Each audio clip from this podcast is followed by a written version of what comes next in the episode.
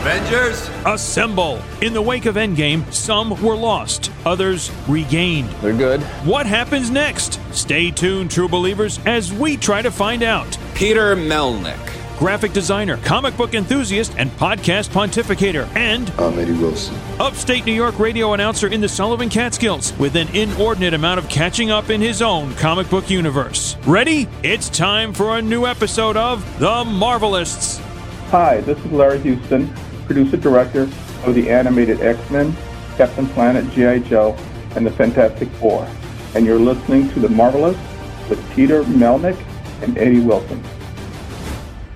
Welcome, everyone, to the Marvelists, the Marvel Universe podcast. I'm Peter Melnick, And I'm Eddie Wilson. and before we get into the usual rigmarole of today's episode, and I love saying this every single time, we get into introducing our special guest. We want to tell you all at home how you can get a hold of us on them thar social medias. Go ahead, do it. First off, go on Facebook at facebook.com slash The Marvelists. Give us a like on there. Give us a follow. Give us a whatever. Give a give us a round of applause or applesauce, even as it says on the sign. No, wait, it doesn't. You can also find us on Twitter and Instagram at. The Marvelists. Give us a like. Give us a or whatever. Give a follow. I guess yeah, that's what the kids nowadays say. They follow. Follow. Go go follow that person. okay, Elton John. Now, also, you can find us individually on social media. Go on Facebook uh, for myself at facebook.com slash Peter Melnick Podcaster, on Instagram and Twitter at Peter Melnick.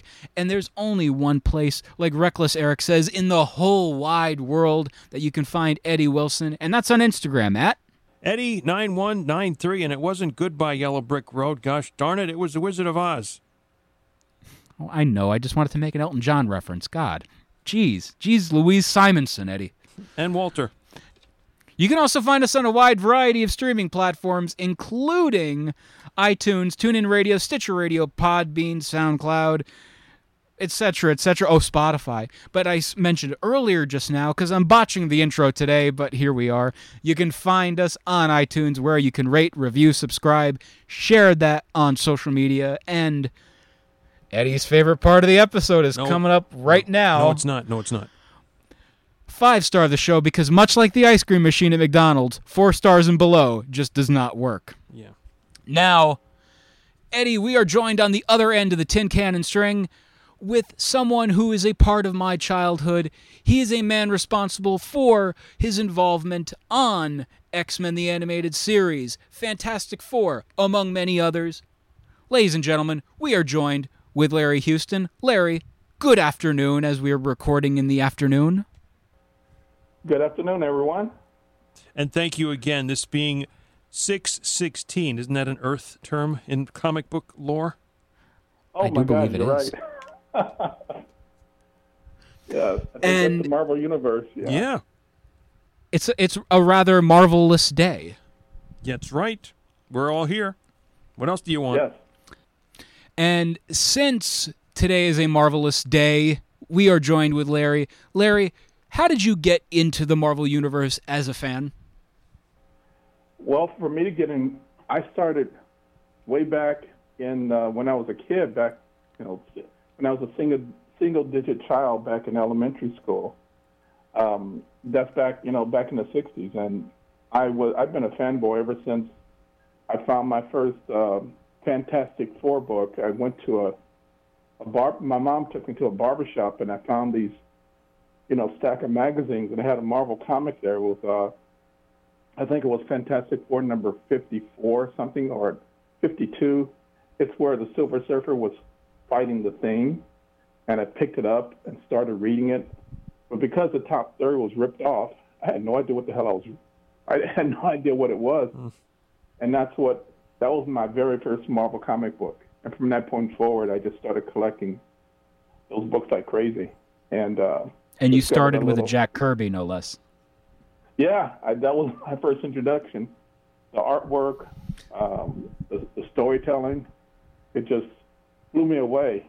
And um, with Stan Lee's dialogue, I had to have a dictionary constantly nearby because he would use words I had never heard of before, and I was trying to understand what they were, what what it was all about.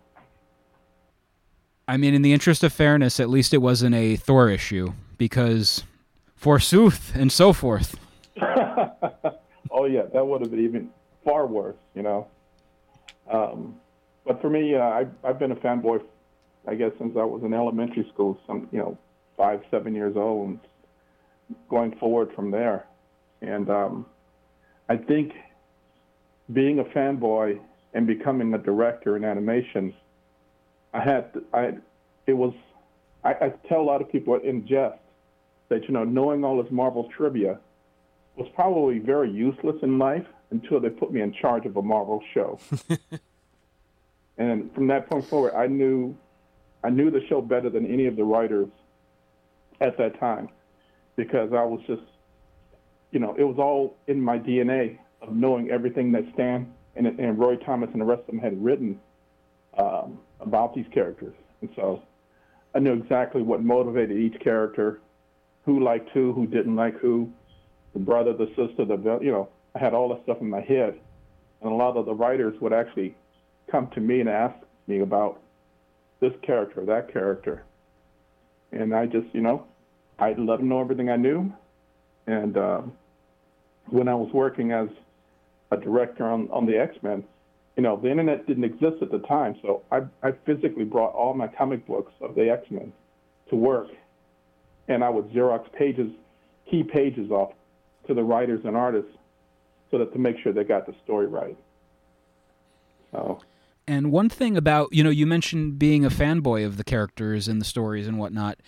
I believe you're the one that's responsible for like sneaking in different characters into the X-Men animated series episodes. Like just random, you know. I think if it wasn't for you, we never would have seen Deadpool on our TV screens for the first time in 1992. Yeah, and um, the sto- there's a story behind that, in that when I was growing up in the 60s, um, Marvel Comics was distribution was really under the control of uh, uh, DC Comics at the time, called National Periodic Publications, and they kept Marvel's print line, print run, you know, really small. You could only do X amount of titles. So Stan would, I remember this vividly. It was a story of I was reading about Spider-Man, and Thor went through one scene, and there's a little piece of dialogue, but at the bottom, Stan wrote, "If you want to see where Thor is going, by issue, you know, Tales of whatever." And for me as a kid, it was like, "Wow, this is a connected universe," you know, because I I had been reading DC Comics and that didn't happen over there. Everything was pretty, you know, siloed away. And so when I did the X Men, I wanted to try and put that enthusiasm of like seeing stuff into the X Men. So early on, I tried to put Spider Man like as a background prop somewhere that uh, wouldn't interfere with the storytelling, but you'd see him. And when it went through the system, they told me no, so you can't use it. And I went, why? And they never gave me a, a reason. So I, I, said, okay, fine. There was another episode called uh, Slave Island where the writers wrote all these mutants were being captured on Genosha, and they had all these collars. Um, but the writers wrote mutant one, two, three, four, five because they didn't know they did not know Marvel mythology at the time. So, I, again, I took my books, put it on a Xerox machine. I told my designers, okay, make this the Blob, make this North Star, make this Rictor, make this uh, Sunfire, but I kept the original names, Mutant one, two, three, four, five, and I submitted it into the system. Nobody said anything. Hmm. I said, cool. So every time I put a, a a cameo or Easter egg into the show, they were never called by their real names. And that's how I was able to get all those things into the show. If, if I understand, I, I, was going to just back up a second before we go ahead, and I'm going to forget anyway, Larry. I, I think I heard you say, if I if I heard it right, Thor ran through a, or came through a scene or a panel in a Spider-Man comic book. Did I get that right?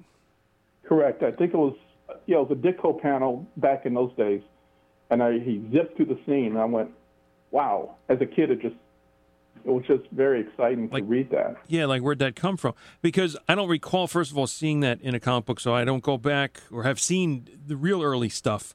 But I do remember, and I think it was maybe through the 70s or part of it too, that on the bottom pages of the comic book. It would have a slug line, if you want to call it that, of just uh, you know, read what happens in Incredible Hulk 180, and guest starring the Yeah. Rhino. Th- those little Yeah. mini ads. That's what I thought of right away there. Yeah. Yeah, and that's that to me. That's back. You know, that was exciting. And you know, fast forwarding to when I became in charge of the show, I had a gut. I didn't. You know, I had a gut feeling that um, if I could replicate that type of excitement I fe- felt when I was like five, six, or seven years old, and put it into the X Men, I'm, I'm, I'm I was hopeful that the audience would pick up on it, and specifically. Um, when I would add cameos, I only added it if it didn't detract from the original story. I didn't want people looking at this character wondering, is this part of the original story?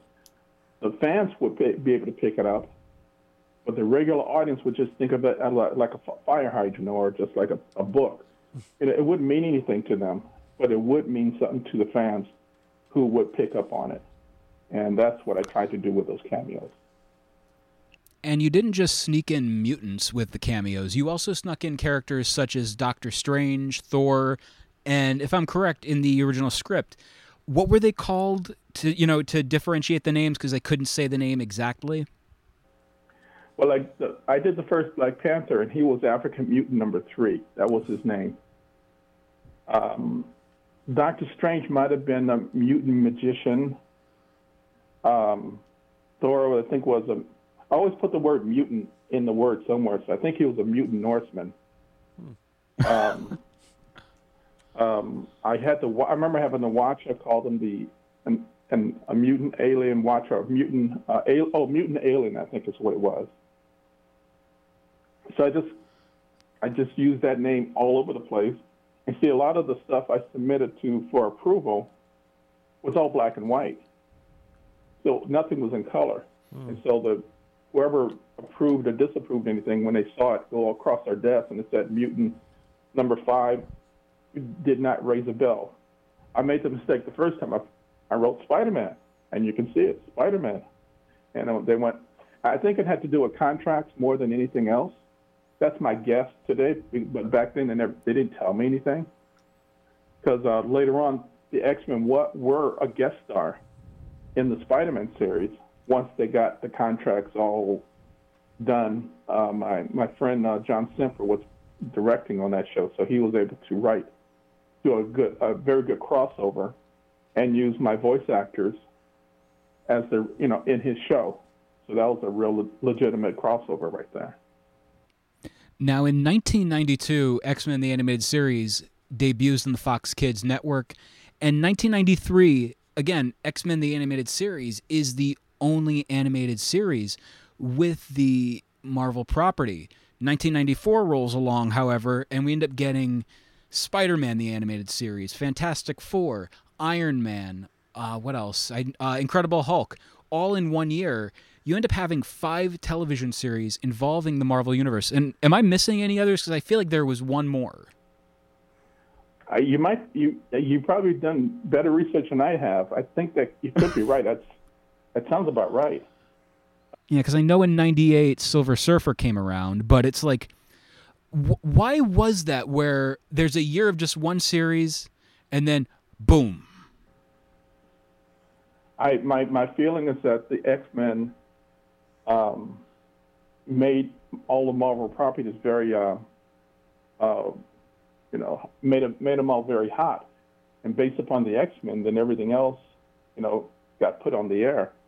Um, I was I was the director of the X Men from uh, year one to year four, and I got recruited to leave the X Men I didn't do X Men. I didn't do the X Men fifth season, the last one. I, I got recruited away to work on the Fantastic Four second season because the first season was it turned out so bad, and they needed they wanted to do another. Back then, when you syndicated a show, you needed at least 26 episodes. So they didn't really like the first 13, so they they wanted me to do the second 13, and I agreed to do it only if they allowed me to do the original. You know, they would not interfere with me, and uh, I could do some of the original storylines. And so when we came to that agreement, that's when my assistant director um, took over for what I was doing, and I went on to work at New World. I think it was New World Pictures to do the second season of Fantastic Four. Um, it was uh, Frank Frank Squillace was my uh, assistant director when I left. He took over the X Men for season five. But, but Larry, the first season of the uh, Fantastic Four, the first episode alone has a cameo by Dick Clark. I mean, come on, that's the pinnacle of television right there. oh God, I, I I remember seeing that. Now I saw it's the torch on fire fighting the Sub-Mariner underwater. I mean, right there, that tells you everything that's wrong with the beginning of that that that first 13 episodes. It was like, oh Lord. As we lovingly say on the show, though, we can explain it with one way: a wizard did it. yeah. The only the only thing I couldn't do with the second season of Fantastic Four is that I couldn't like undo the damage from the first season, so I had to do stories that they hadn't touched, villains they hadn't touched. So, you know, we we did the Inhumans, um, Galactus, Ego, the Living Planet, stuff like that. You mentioned the Inhumans, and for myself, the Inhumans are such a hard character group to get into, and for some reason, I, I can read. I'm going to be planning on going through a massive reread slash first ever read for most parts of the Kirby Lee Fantastic Four, and one of the things about it is when I got to the, the Inhumans originally, I just couldn't connect with them. What, in your opinion, is a way that they clicked for you? Um, because I, I when I, I read it when it was fresh off the stands when I you know I was a little kid when I bought it off the stands and so, um, what clicked for me was here's a uh, you know, a variation on like a group of like the X-Men, only this is a different group of characters in a hidden land somewhere in the mountains with these cool characters, you know, the Gorgon that can hit us, you know, make earthquakes and stuff, and Karnak. Um, it was the, it was a com- it was just a combination of uh, seeing new fresh blood for me as a kid that uh, that I liked, and I think um, it's hard to say what clicked for me, except that you know I like Black Bolt's costume was really cool. He could fly around, and when they you know when they got when they explained what his powers were, you know, he says a whisper he can blow up a city. I was like, oh wow, that's it was a different concept for me. Um, the powers, you know, um, that they that they had, and uh, so you know, I guess as a kid, it's kind of like the X Men, but it's a different set of rules that they wrote that Stan and and uh, Jack wrote. It just appealed to me as a kid. I the costuming was the main thing. I think I loved the design of the, the characters. They didn't they, they looked fresh at the time, and uh, when they when they got around to doing some of the backstory, I think in the back ish it was like backup stories in Thor and they would start explaining who are the Inhumans. They're they're, they're connected with the Kree, and they got the Terrigen Mist and all that stuff. It was like, oh wow, this stuff is nothing like I thought it was. Mm. You know, they're not they're not mutants, but they you know they're something different. Um, and uh, all that stuff, I guess, for me. And with you know the Inhumans in recent memory, they kind of, sort of, not really debuted in the Marvel Cinematic Universe through the Inhumans television series that the less said the better. But oh, God. rumor yeah. and innuendo is they might revamp them, they might reboot everything. And if it was up to you, we'll get to this other part too, but how would you introduce the Inhumans into the Marvel Cinematic Universe? And while we're at it, because we always ask this question, how would you introduce the Fantastic Four into the Marvel Cinematic Universe? Wow, good questions. Um, as far as the Inhumans, um, there was a point in their history where they were hidden away behind the negative zone dome, which was virtually indestructible, hidden in the Himalayas. I mean, at some point, you could just, there could be a storyline where they they figure out a way. I, I think the story was I think Black Bolt screams, and he literally destroys the entire city, but he he destroys the barrier. So now they're they have access to the outside world. I mean, that's one way you could you could introduce Inhumans, and you know, and that would explain why why weren't they involved with like Thanos and all the rest of the stuff they set up around the world that in the last you know ten years of cinematic movies. Um, that's one way. Uh, for me, the other way, like introducing the FF, um, you there you could just you know, and I think there's part of the storylines where the the Fantastic Four were like out. I think they're uh, I'm not sure what writer wrote it, but they've been out in the universe, you know, going here and there and there and here. They were nowhere near on Earth, and you could do a story where they're you know, a character or situation leads them to to find a way back to Earth. That, uh, and that's how you can bring them back to the universe. That they were never, they were here, they were gone. People forgot about them because they've been, you know, out of sight, out of mind, and um, now they're coming back, and people have forgotten about them. And uh, I like that idea. I mean, that's one. Yeah, that's one way you could do it. Um, the the character I mean, it could any way. I mean, you could have Captain Marvel find them. You could have uh, a number of different entities, Doctor Strange or anybody, could could come upon them uh, by accident.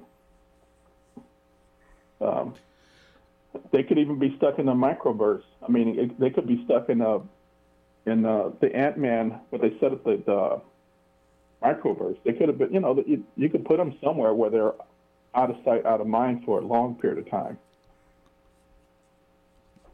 Now, in regards to the X Men, going back over to the uh, the X universe and whatnot, how did you get the role of being involved with X Men the animated series? What is your X origin? well, my my origin to the X Men starts way back um, when I first got the job to work at um, Marvel Productions with Stan Lee and Margaret Loesch, who was there. She was the CEO of, the company. Um, I had myself, Will Meugniot, Rick Hoberg. You're talking about three fanboys. We're all working at Marvel Productions, and we've been trying to push the X-Men onto television as a series. And we were all working on Spider-Man's Amazing Friends. We were doing storyboards. Whenever they had a section that was dealing with the X-Men, I grab that part of the script and try and do my best to to to make that section of the script really exciting to try and uh, promote it with the networks. And when when they when Marvel finally got the money, they found I'll say quote unquote found money to do the pilot of Pride of the X Men. The three of us were all involved as co-directors, and we tried to do our best to create that to create interest in creating an X-Men show back in the mid to late 80s. And um, so we, we did our best. Um, we had compromises that we didn't like. I mean, we wanted to do the Sentinels. They wanted to sell toys, so we had to do the Magneto and the Evil Mutants. Um, one investor wanted it to be uh, Wolverine to be Canadian. I mean, uh, Australian oh. because of uh, Crocodile Dundee. So the voice. That's how come that voice change happened. And uh, but we, you know, we were willing to live with compromises as long as we we could just sell the show. We knew it was a good show to put on the air. Well, we did it. There was no interest. There was only three networks: CBS, NBC, ABC. So it kind of like it was pilot and went away fast forward from six years from that pilot, my boss, Margaret Loesch, became the CEO of Fox Kids Network. And she called Will and called me up and called Rick up and said, hey, look, she's in charge. She could greenlight a show. We're going to put the X-Men on the air. Because of her, we got, you know, she gave us the shot to do the X-Men series. And, um, so we knew this is what we wanted to do. And we had to, uh, there's a book by Eric Lewald um, where he, he recounts all the little mini, small battles we had to try and get them. They wanted us to turn it into either Super Friends or Scooby Doo. And we were fighting, fighting, fighting all these little battles along the way to try and know this is not what the X Men we want to do. We want to do something that's more elevated than just the, the, the kid demographics. We wanted to write more adult stuff. And we had we had a long fight with that. There was one fight where we all had to threaten to quit before anything had been written. You know, with what they wanted to do, and we they backed off. But um, we had to fight to get that the show that you guys saw on the air because we, based upon the you know what what happened with Pride of the X Men, we didn't want that to happen again. We knew what we wanted to do, so we had to fight for it, even if it meant you know walking away from it. Now, when you mentioned that you weren't there for the last season of the X Men, one of the things I kind of noticed, you mentioned that they wanted the show to be like a Scooby Doo or a Super Friends kind of show. I kind of get like the impression that like in the final season, like the network, you know, with people like yourself leaving, the network got their way eventually and did stuff like that with like you know the Jubilees fairy tale uh, adventures and whatnot. It that makes that makes a lot of sense. Yeah, unfortunately, I wasn't there. My um, yeah, you know, the other the other my other friend Frank was there, so I I don't have direct knowledge as to why everything went in a different direction. Um, I know that they lost the original animation team overseas because of their procrastination, and so that was another reason why the the look of the show changed because they went with another studio. Basically, if I remember right, uh, Saban was the company in charge of the show, um, but Saban never got he never got any money other than uh, producing the show. Like he didn't he didn't have any of the back end money, like toys and T-shirts and all the rest of that stuff. And I know, from what I remember, the last season of of the X Men, um, he negotiated a contract so that he got um, he got more money for it, but in uh, for producing the show. So he went and found a studio that would charge less money, so he could make more money. So the look of the show changed because, you know, his bottom line.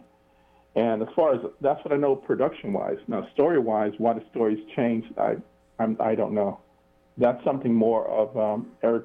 You can ask Eric Lewald about that. Exactly what happened with that, with the direction that they were choosing.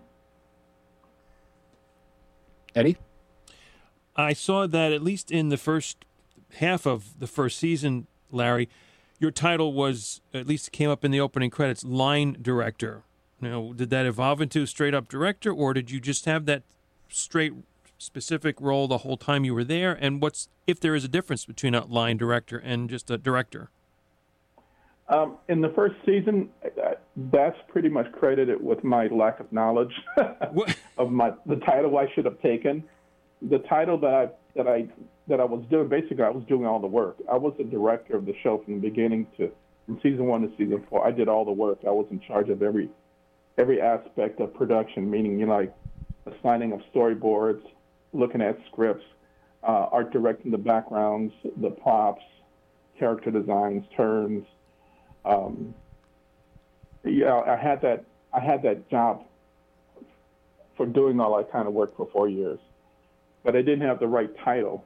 They gave me line producer, and that's that's actually more of a um, live action term. You kind of a producer and a line producer is the guy who actually goes out there and you know is doing the work. And so hmm. it wasn't until later I got the I got the title to to what they call Chyron. I got them to re-Chyron and revise my title to producer director or director.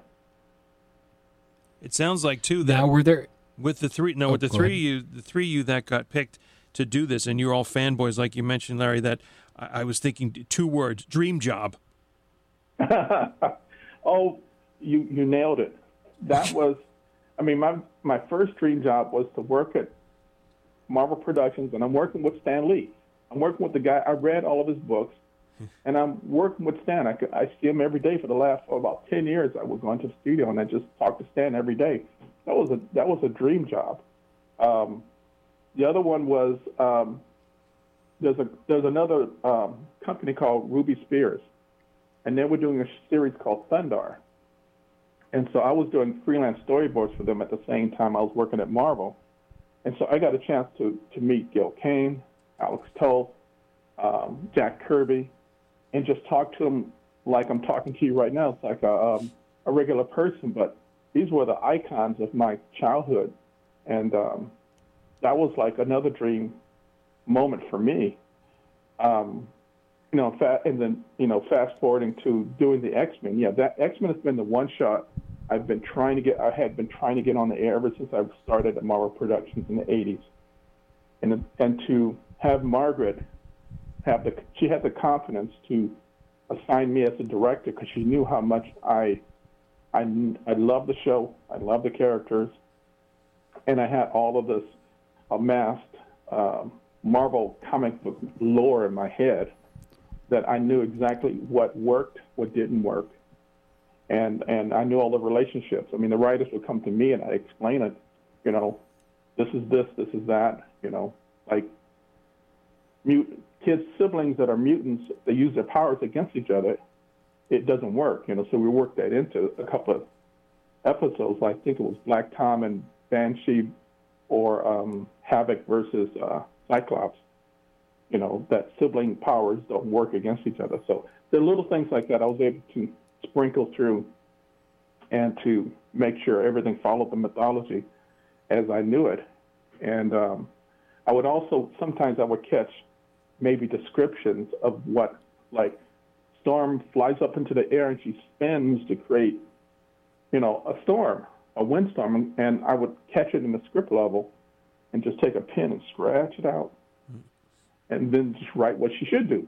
She flies up, lightning, you know, cloud, you know, the normal routine.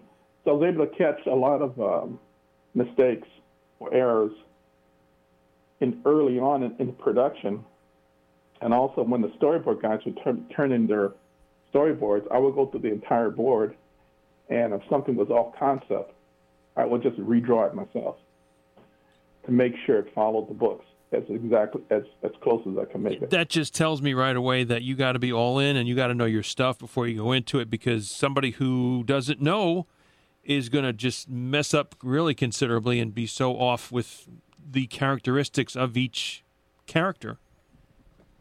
Yeah, yeah. So I was able to catch a lot of stuff before, like a script. The script is maybe 40, 30 pages for a half hour show.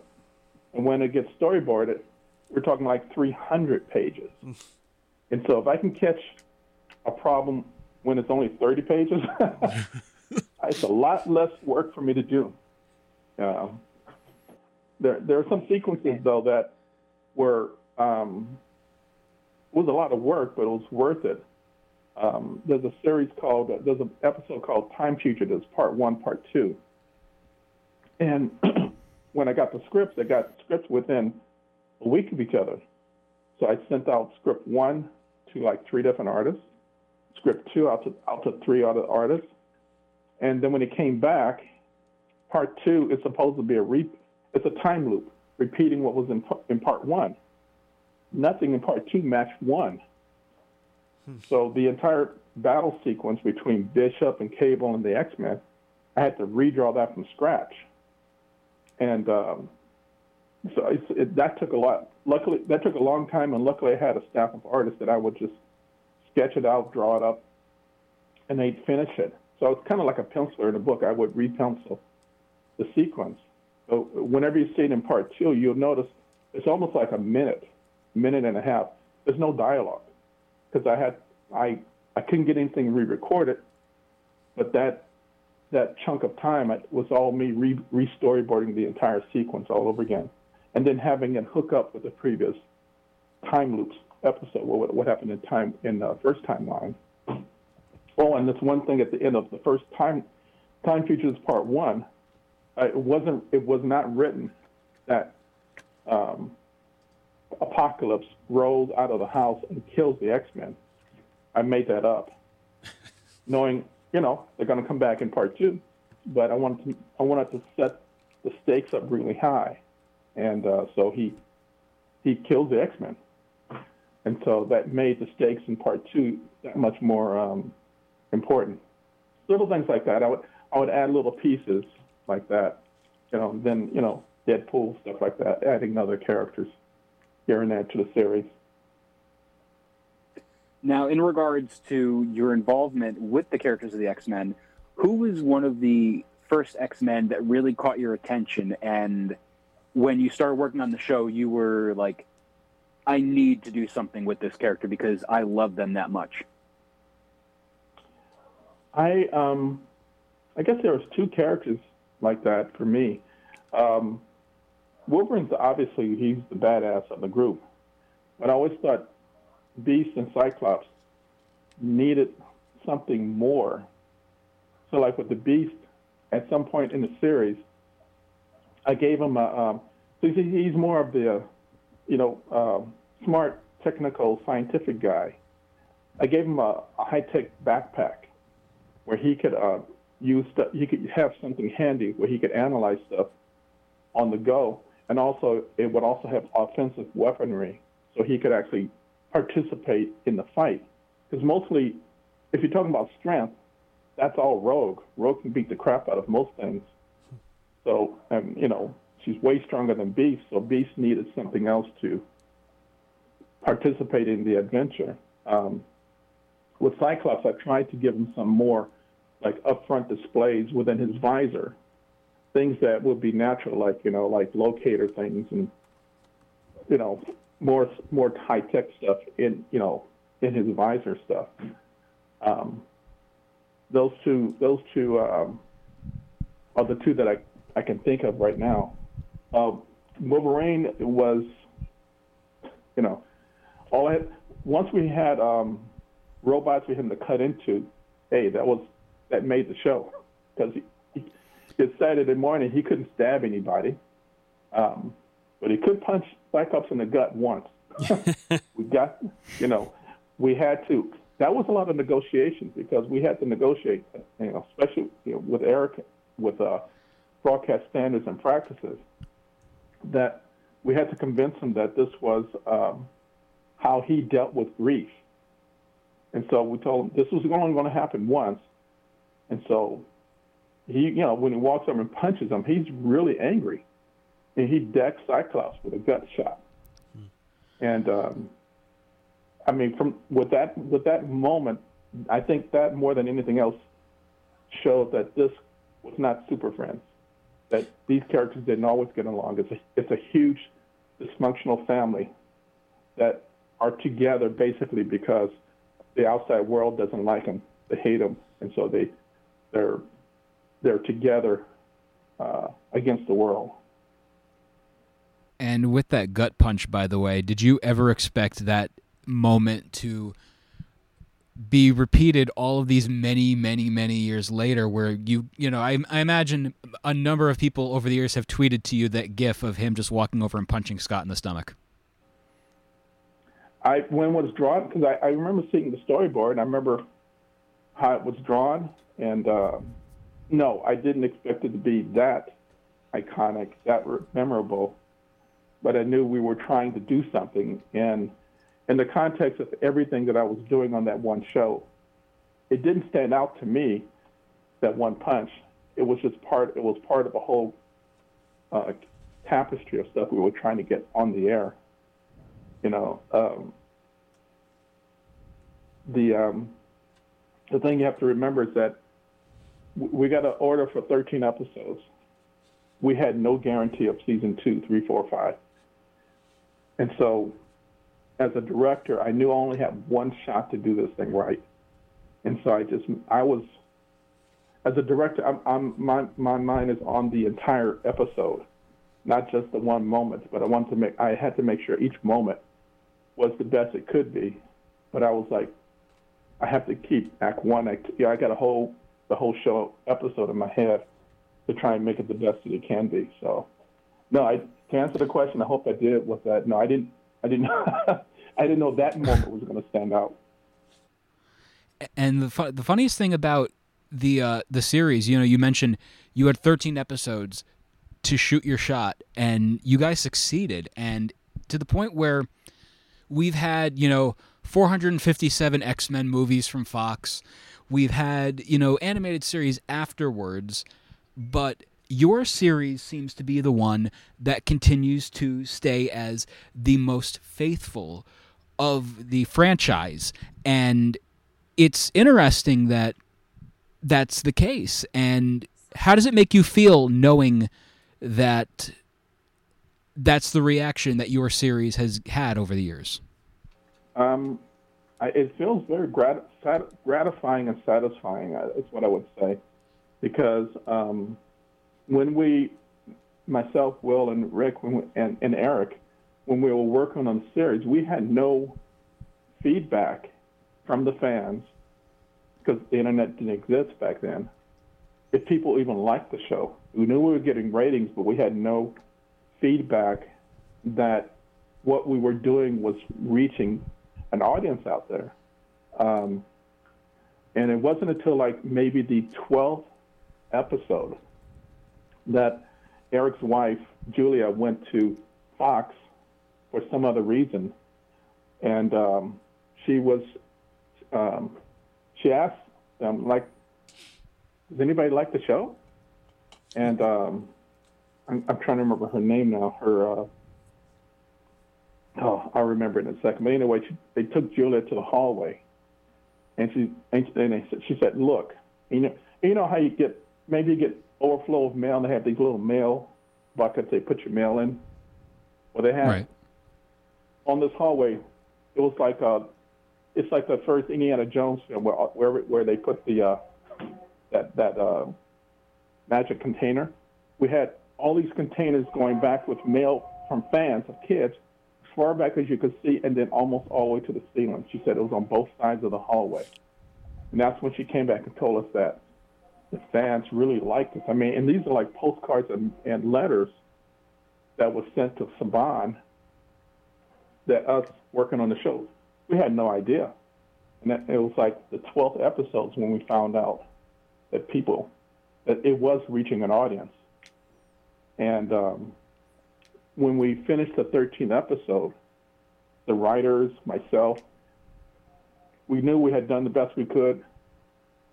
The writers had actually moved on. Eric and Eric and them had moved on to Exosquad, and I was finishing up the X Men. And we all had our resumes. We had to, you know, we figured, okay, we did our job, we did the best we could. We're going to move on to another show because we got to pay, you got to pay the rent, you know. And that's when they we were about to deliver the last show when um, Fox said, "Look, you got to pick up for season two, but you got to change that ending because I ended the show with Scott and Jean saying they're going to get married. What's going to happen to our kids? You know, and it ends on them on a blanket on a hill, sunset, fade out. That was the end of the show, and so we had to." Uh, revise the ending so that it looks like they're on the, on the uh, sitting on a blanket having a picnic. Then you then you pull back and we manufactured in post this bogus monitor screen with blinking lights, and then you see a shadow come in, and it's sinister. Like I think Jean says, um, "Who knows what the future is going to hold for us, Scott?"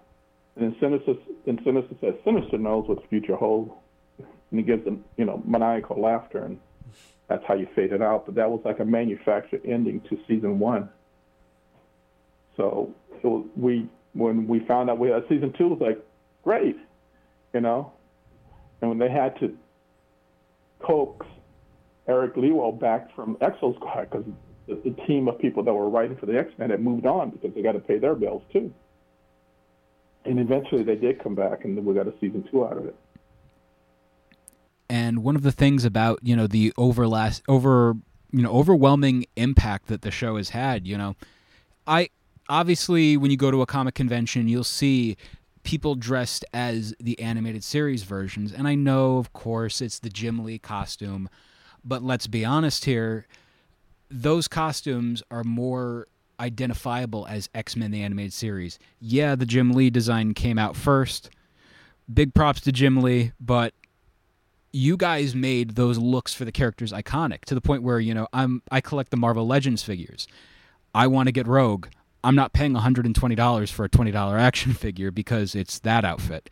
But it gets me, you know, happy to know that you guys had such an, a lasting impact with this interpretation to the point where people want the MCU versions to look like your version.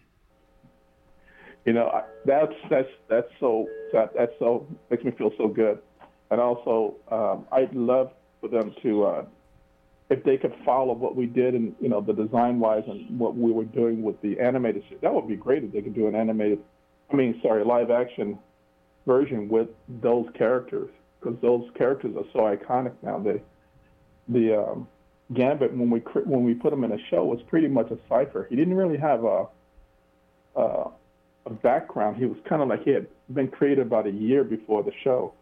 And so um, between Bob Harras, the writer, the story editor of the X Men, and Eric Lewald, they, they, they were able to cobble together enough of his personality to make him to make him you know something that they we could uh they could write in the animated show, and I I really think the um the animated show made Gambit very popular, you know, and um, the fact that we had a you know he has he's the bad boy you know, with with uh, Rogue, and that that just worked really well. And um, was the other one? The uh, oh, and the love triangle between you know Cyclops, Jean, and Wolverine.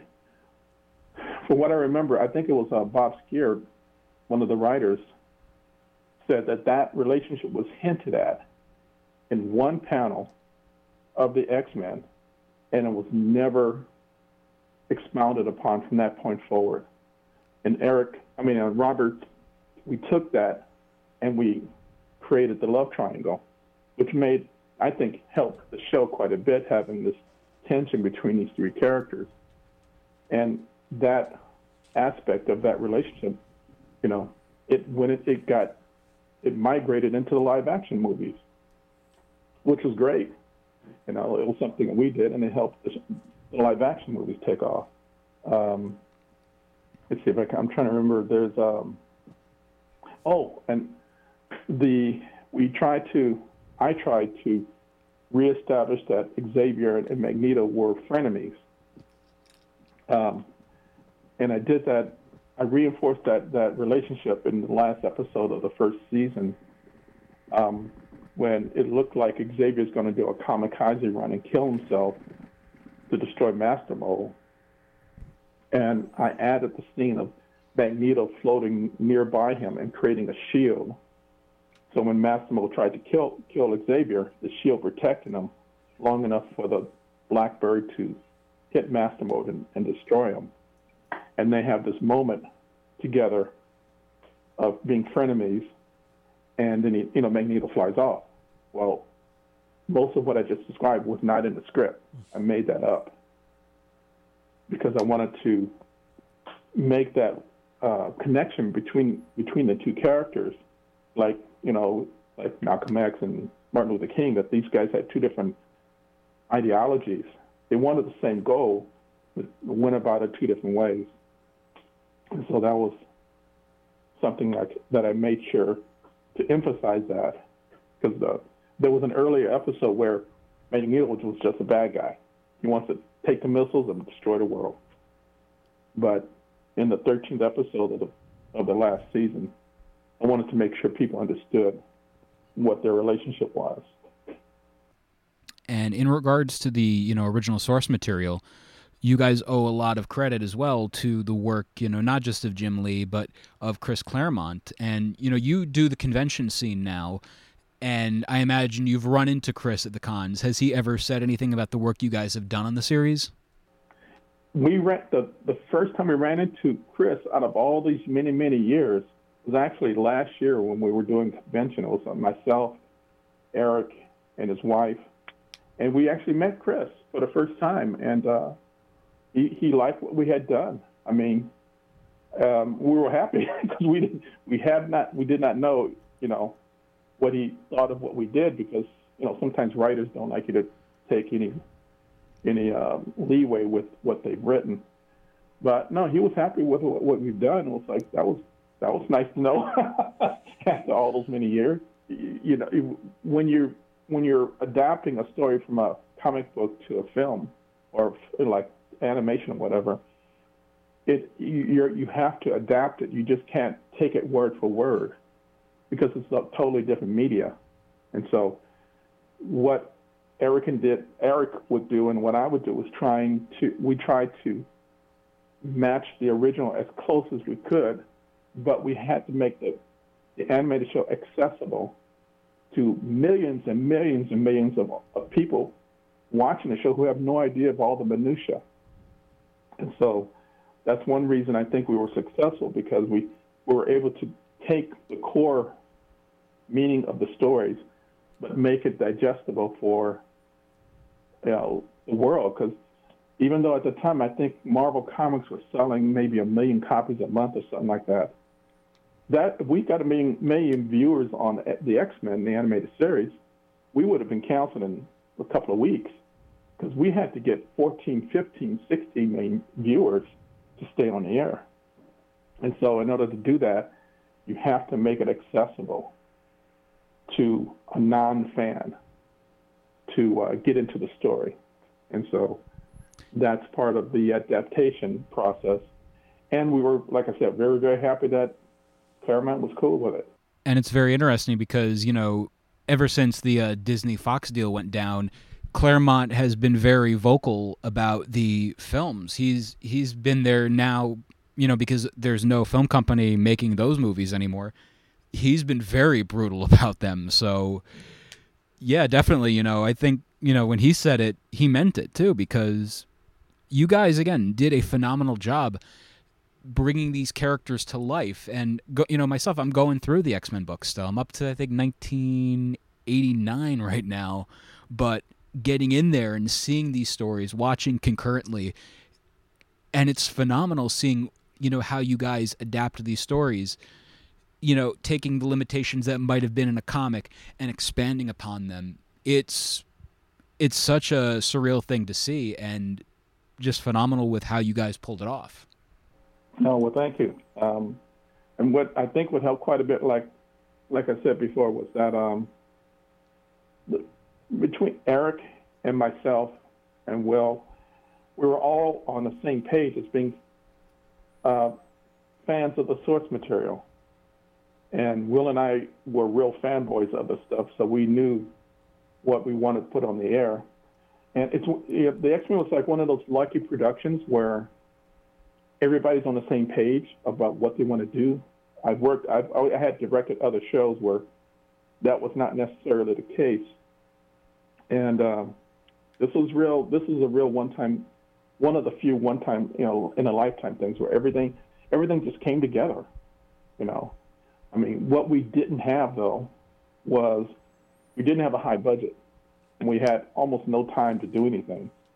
So pretty much when I was working on the show, um, I had basically one shot to do everything right the first time, whereas I think like Batman at least had double our budget and double the time. So we had to, we were hauling butt to try and get, make our deadlines, make the shows. And then at the same time, I was going through course correcting all the artwork and, you know, trying to make it like a, like a animated comic book as best I could, you know. And so, yeah, I feel, you know, thank you. I'm glad everybody likes it and appreciated our efforts.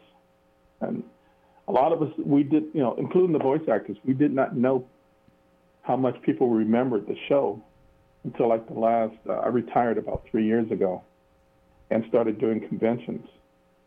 And I was like, I, I, I honestly, I was flabbergasted at how many people remembered the show so well and remembered it so fondly. And, and the voice actors were really caught off guard too, because we were touring with um, Rogue, uh, Lenore, uh, Wolverine, Cal Dodd, uh, Beast, uh, George Buza, and um, I think we got Sinister in there, Chris Britton, and then we got later on we got uh, Gambit, uh, the other Chris and um, they were up in Canada. the X Men was never a big deal. Down in the states, they were rock stars. no, that ties in with uh, getting the show and, and not having the budget and the time kind of thing. I see in the information that I had printed up here that the series debuted on Halloween of 1992.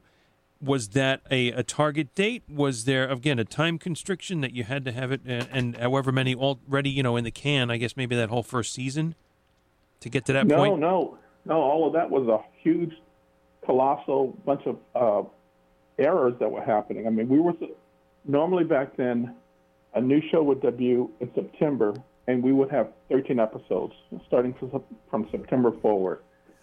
But the overseas company had done so many, had, had made so many errors in production of quality that we, you know, myself and Will, we all complained to Margaret Loesch, who was the CEO of Fox, that we couldn't air this you know, this is unairable. And she got on their ass and got them to do like, here's all the mistakes that they that they made in production. You got to fix this.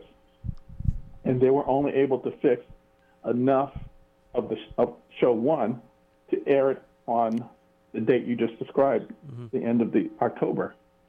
And from October to January, they were busy fixing the rest of the know, part two and the other shows because when they got yelled at by the C by Margaret, who was the owner, you know, she was in charge of the channel. They, you know, she put this fear of God in them, and they had to try and fix stuff and do it, do it right. And so um, that was the real reason why everything got delayed was that they were effing up the stuff overseas, you know, and um, we we wanted to get the show right. Now the it wasn't planned this way, but when the show debuted in January, you know, we had they they we started from episode one forward. The benefit of opening with 13 episodes in January was that all of the other shows had already run through all of their episodes. And now they were in reruns. We were the only new show on the air. Mm. And so all the eyeballs went to the X Men. It was like a lucky accident that you know, people, kids that didn't want to watch reruns, they could watch the X Men and get into it because it was all brand new. And how appropriate, by the way, is it to have the X Men debut on Halloween and then over the next, you know, years or months, years, decades, that would be the one of the premier Halloween costumes, the X Men. That's a happy coincidence. Yeah, you know, absolutely. We a lot of us did not believe kids would watch the X Men on Halloween. We said we we were thinking like, oh God, this is going to be buried. The ratings are going to be terrible. Nobody's going to want to see this. And they, the ratings were great on Halloween. We, we, a lot of us at Fox and at, at you know, I was at us working. We were at Graz Entertainment. That's actually the subsidiary that actually did the work. We were flabbergasted. Like, wow, the kids really watched, and they kept, and the ratings were good. We, we were quite surprised and uh, thank goodness they did watch it.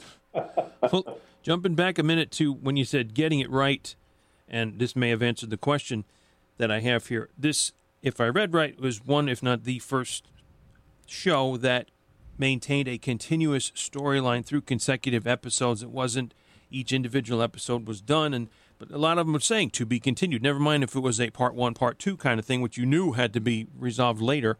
But did that come about between the three of you, the fanboys? That was like, this is the idea. If we're going to be true to the story, to the comics, we have to continue it. We can't just wrap it up and then move on to the next one. Yeah, that was something that all of us wanted to do. From Eric and Eric and every, all of us, we wanted to do continued stories. And I think um, the one thing Margaret wanted us to do, I think it was Margaret, was that um, every episode should have a beginning, a middle, and an end, so that a non a not a person who doesn't know anything about the X Men, when they would see the episode, they would have a they could they saw a story. Now the one thing she said we could do, you can add you can add like a B storyline or or C story. You can ha- add all these other stories that don't necessarily conclude in that one episode. They kind of continue on like a thread between all the episodes. And so that's one thing that the that the writing team did was connect everything together. unless it's specifically said part one and part two, um, most episodes had a beginning, a middle, and an end. But there was a lot, the, the, the subplots were the connective tissue between mm-hmm. the episodes. Yep. Now, before we wrap this episode up, Eddie, we got some questions on Facebook and Twitter.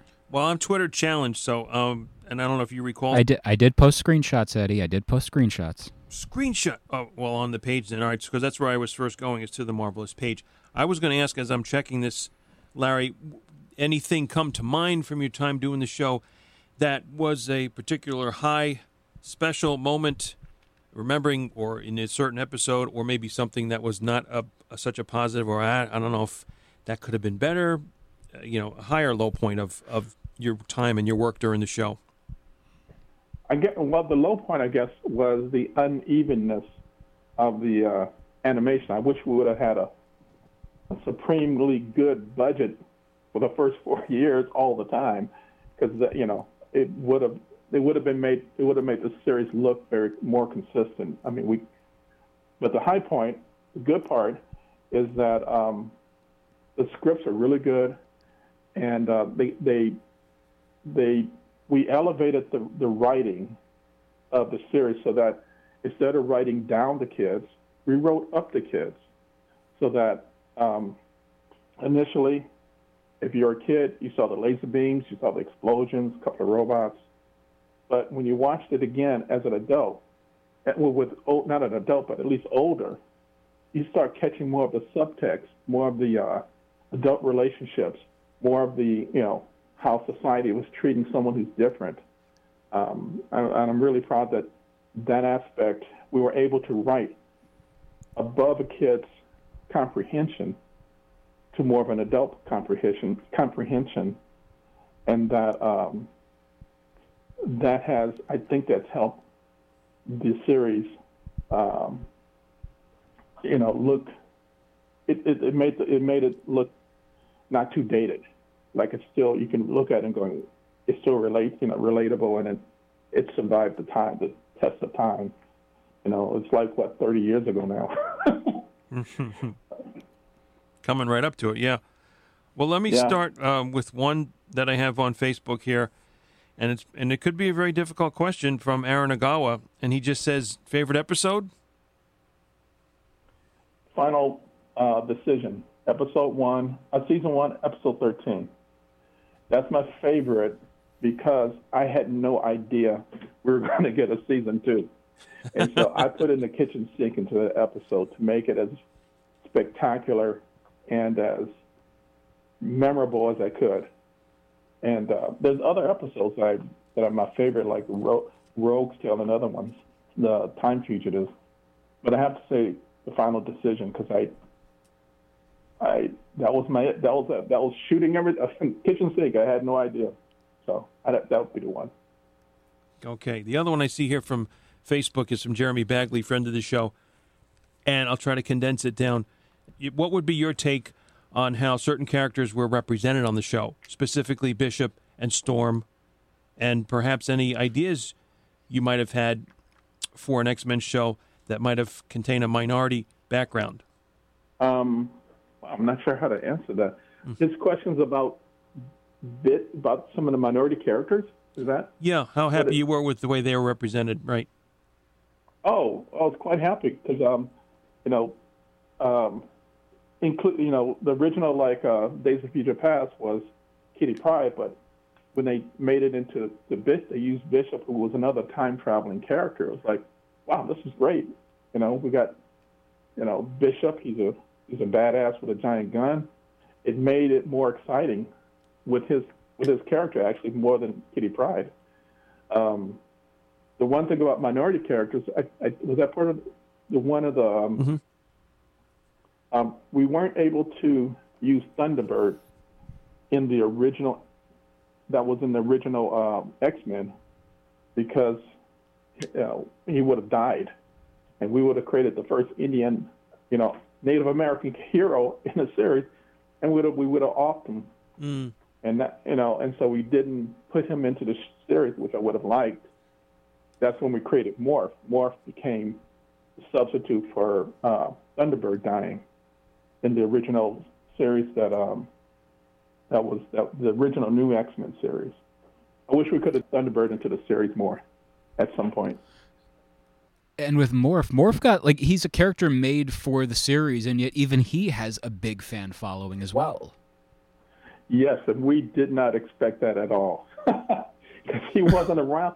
He wasn't around much, and uh, the funny thing was like here we had a cast cast uh, people, the voice actors came in to read their parts, and everybody knows they got 13 episodes to work on. And I think his Ron Rubin reads his part, and he reads about his character dying in the first episode. He was like, "Wait, what?" he was so like, everybody else knew they had 13 episodes. They're going to get paid for 13 episodes. He got paid for like one or two, and that's it. And you know, going over to the uh, the toy aspect of the series and the success of it, you know, Toy Biz released a figure of him, and nowadays there's there's been quite a demand for Morph to be released as an action figure in the uh, X Men animated you know series style. And I, for one, want one. I need a complete X Men lineup. That would be cool. Well, you know, he's based upon the Marvel character um, Changeling, right? Really? Yeah, there's a there's a character I think X Men 48, 47. Um, he was a, a he he could change his shapes. He was called Changeling, and um, Morph looked exactly like Changeling, but we couldn't call him Changeling because that's a DC that's a, a Teen Titans character, Changeling. So yeah, we actually we were fighting what we told Marvel. Look, you guys created it first, even though it was a one-shot character they said, no, we don't want to get into legal fights. Find another name. So he became Morph. But he's originally the changing character from issue 47, 48, somewhere back there. I never knew that. That's so neat. Is it true that they are planning on continuing X Mentes, X Men TAS, hello, with new episodes on Disney Plus? Well, that was a good read. well, before we even before uh, Larry even answers the question, Larry answer my question: is is X-TAS like Mentos? Because I feel like that would be a refresh, refreshing flavor. a fresh maker times two. Fresh maker, yeah. Um, so, uh, so yeah, yeah. So is it true that they're planning on continuing X Men the animated series with new episodes on Disney Plus? Um, to the best of my knowledge, I have no knowledge. I have no, um, since being retired for the last three years, I'm, I'm not in contact with the companies anymore. Um, when I first got, when I first got contacted, I got contacted by um, Disney Plus to be to, to join Twitter. I had never been on Twitter because they were doing these um, uh, view-alongs, or I think they call it something else. But basically, you know, a lot of people would watch episode an episode of the X Men, and myself and, and Julia and uh, Eric, we'd get online and answer the questions for the kids who are watching the show and try and give them uh, any kind of information, any kind of backstory we could on their questions. But um, so we're hopeful that since Disney Plus contacted us and we we've let them know of our availability, because that would be the only thing I would unretire for if they let us do more X Men episodes. Um, and I, I tell people on Twitter, like, if you guys want us to try and do another season, you guys got to let them know. You got to let Disney Plus know, and um, Marvel in general. But that's how. If you want us to continue, it, it's all up to to the to the consumer. It's all up to the fans. You know, that's how we could get it and done. When... And uh, yeah and you know when the series launched on Disney Plus, uh, that was one of the most streamed shows. And when you know the announcement of Disney Plus was putting up on Twitter every like single show that was going to be on day one, your show was one of like the most shared, liked, and retweeted images of it. So there is absolutely a demand. There's got to be. Yeah, I mean, I I've heard people give me information. I guess um, it's been number one for quite some time um, there's a huge interest in it, and um, you know we try and retweet to Disney Plus and everyone that we're I, Eric's available, Julie's available, I'm available, and all of the cast members are still available. That if they were able to give us like either to do a one-off, like a you know an hour special, or two, you know, or not necessarily a series, but you know, if they want to, great. But if they just want to do a couple of one-off like DVD specials, we're available for them. We'd love to do it again. And it's funny too because when Disney Plus, you know, launched their service, they gave like the little user icons, and you know, the Marvel on day one was only represented by characters from the Marvel Cinematic Universe. And then one day I'm on Twitter and all of a sudden I see this graphic somebody made and it goes, new to Disney Plus X Men avatars, you know, icons. And I'm just like, oh, this is photoshopped. I go into my app and I'm like, oh, holy shit, I can have Cyclops now. And they were the the uh, animated series versions essentially. And I'm just looking at it and I'm like, wow, again the impact of these costumes and the way these characters look because of the work you guys did. Oh, it's so amazing and, and satisfying. Yeah, I, I, all I can say is for all the fans, thank you. You know, thank you for helping the show be successful, and and uh, we, you know, we did our best to, to entertain you as best we could, and um, believe my inner fanboy is really happy to hear all this stuff. I tell you. yeah, you guys succeeded. all right, I've got some more twittering go, going on here, guys. So we'll go to uh, at Aris three eight five two, which says, "How much did the running comic series plot lines get discussed to be part of the series plot?" And also, thank you for you and the staff's awesome work. Okay, um, we did discuss um, adapting stuff from the books, but we um, because they wouldn't get if they had told us, okay, you got picked up for three years, we could we could have planned a whole bunch of stuff way ahead of time, but they would only give us a season of 13 episodes, and so we had to pick and choose. Okay, what are we going to do for season two and season three? And we would go through and um, we would go through and okay, what would work best for this series? And um, yeah, it would. We we would discuss it all in in generalities, and then Eric would assign the writers to do specific episodes. And because I was involved, I would I was able to like um, create a, a visual connective thread between episodes so that um, it, there was always a, a connection what's going on throughout the series. I wish we would have been picked. You know, if they if they would have had the foresight to say three years, oh man, we could have done so many more stories. But we don't, you know, it was a closed-end loop. You could only do so much. You could only plot a story so long, uh, a story arc or a series. So I think season two was sinister and Jean Grey getting married, stuff like that. Um, but you know, you know, we can only wish. Yeah, I could only wish we could have had the other other option. Yeah, and I think this the this final Twitter one, and I do see a couple more besides that, uh, ties in somewhat with that. It's at Fallen Lantern ninety two. To please ask, would you work on any new X Men animated projects that Disney might decide to work on if offered? Um, the answer to that would be absolutely. Mm-hmm. You know, the one thing I'd love to do would to work would be to work on the X Men again. Um, I know the reality though is that when I was doing the original X Men series, I pretty much I ha- I made all the decisions. No, I didn't I didn't have anybody second guessing me.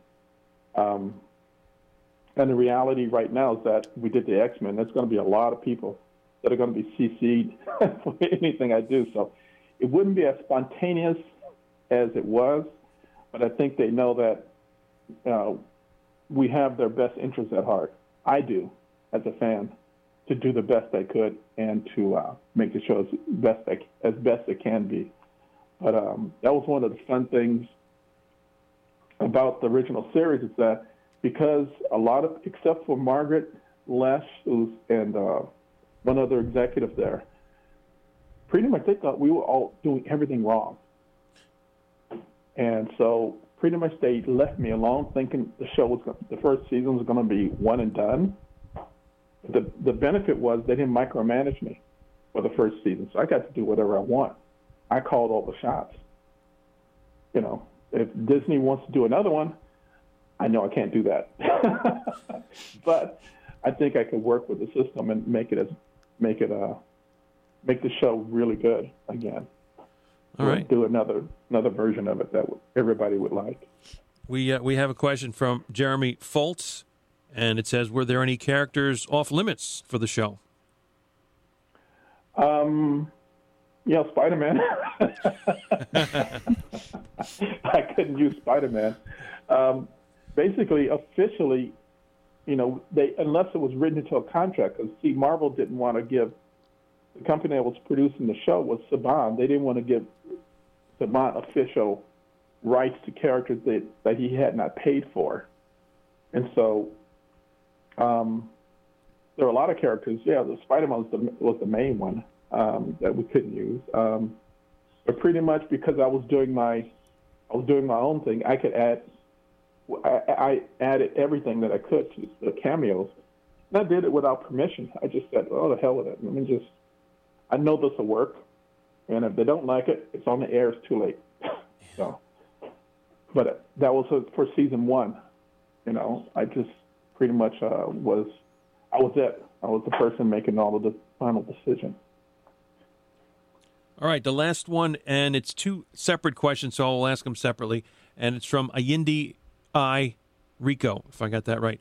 Was there any character or dynamic between characters that you or the crew found easier to write for? Um, I that's that's more of a writer question, but I yeah. think uh, for an artist, and I think the the relationship between you know Scott, Wolverine, and Jean probably the easiest was like the most fun to write you know, Rogue and Gambit was the second one.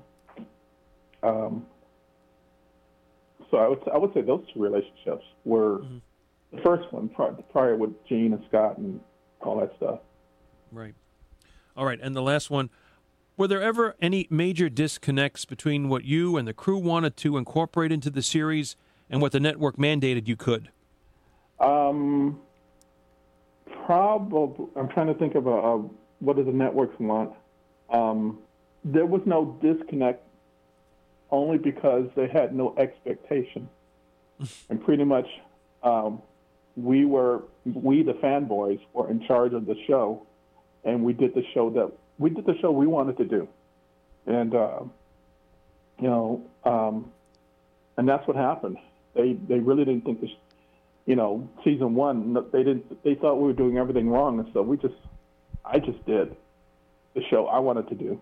And the next two or three years after that, they left me alone because they knew I had a good instinct as to what was what made a good X Men show.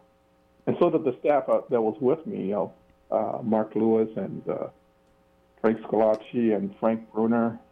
Uh, we're all fanboys, and so we just did the show we wanted. All right, I think that's about what we have. That's great.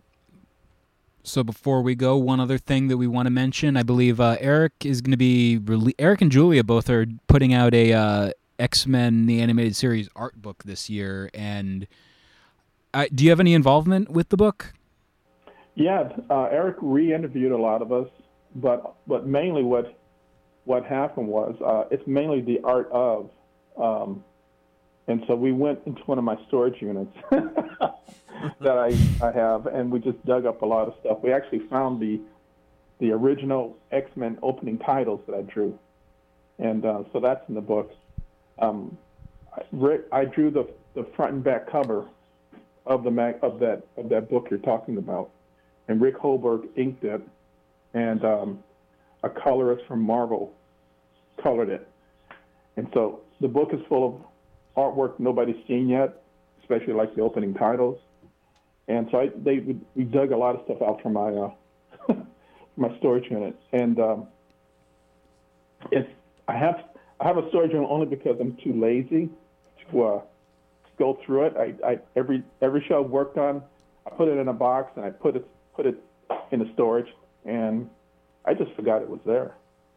And I, we we we took a day, Eric and I, and his wife, and we just was like, we were like, you know, looking for dinosaur bones. We were going to, to the place and finding stuff. You know, it's like, oh, look at this. Oh, look at this. Oh, I'm, I'm going, God, I, I didn't know I had that. You know, that kind of stuff. So yeah, you're gonna. There's a lot of stuff like that that you'll see inside of the uh, book you put together. And I believe it's it's currently available for pre-order on uh, Amazon.com, and I have mine pre-ordered, and I cannot wait to see this. And hopefully, you'll be able to be, you know, next year when hopefully the world is back to normal, we can see you come over to the East Coast and do a show. And, you know, I, I want to have that book signed by every single one of the people involved with the show. So, congratulations on everything. And I'm going to steal Eddie's line. Uh, Eddie, you say the continued success line. You go ahead. Now it's not going to sound as sincere now, is it? Jeez. Well, All right. So before we wrap things up, as Peter likes to say, but Larry, Larry Houston, thank you so much for all your work those years.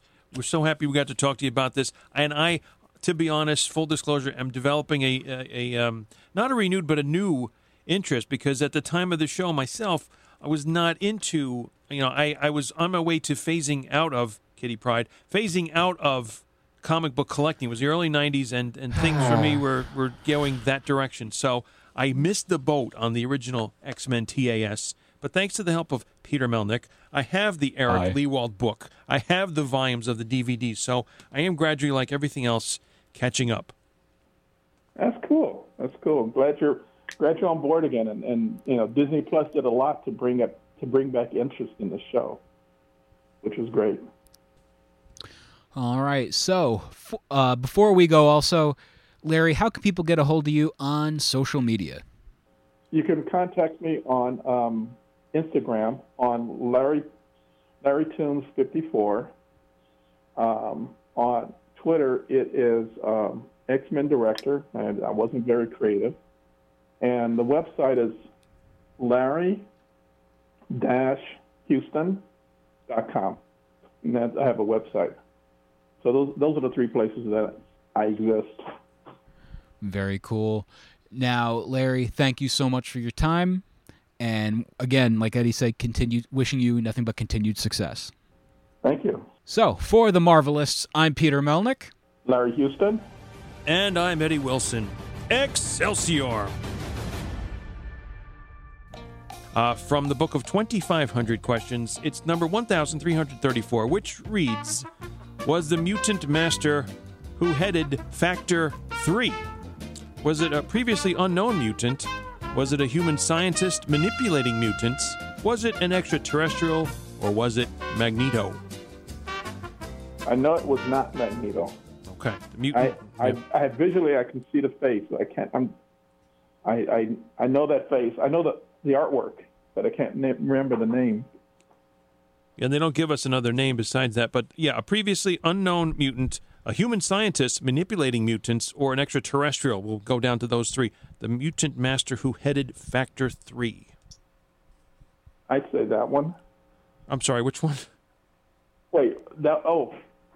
Um, Previously unknown mutant, or an extraterrestrial, or the human scientist manipulating oh, mutants?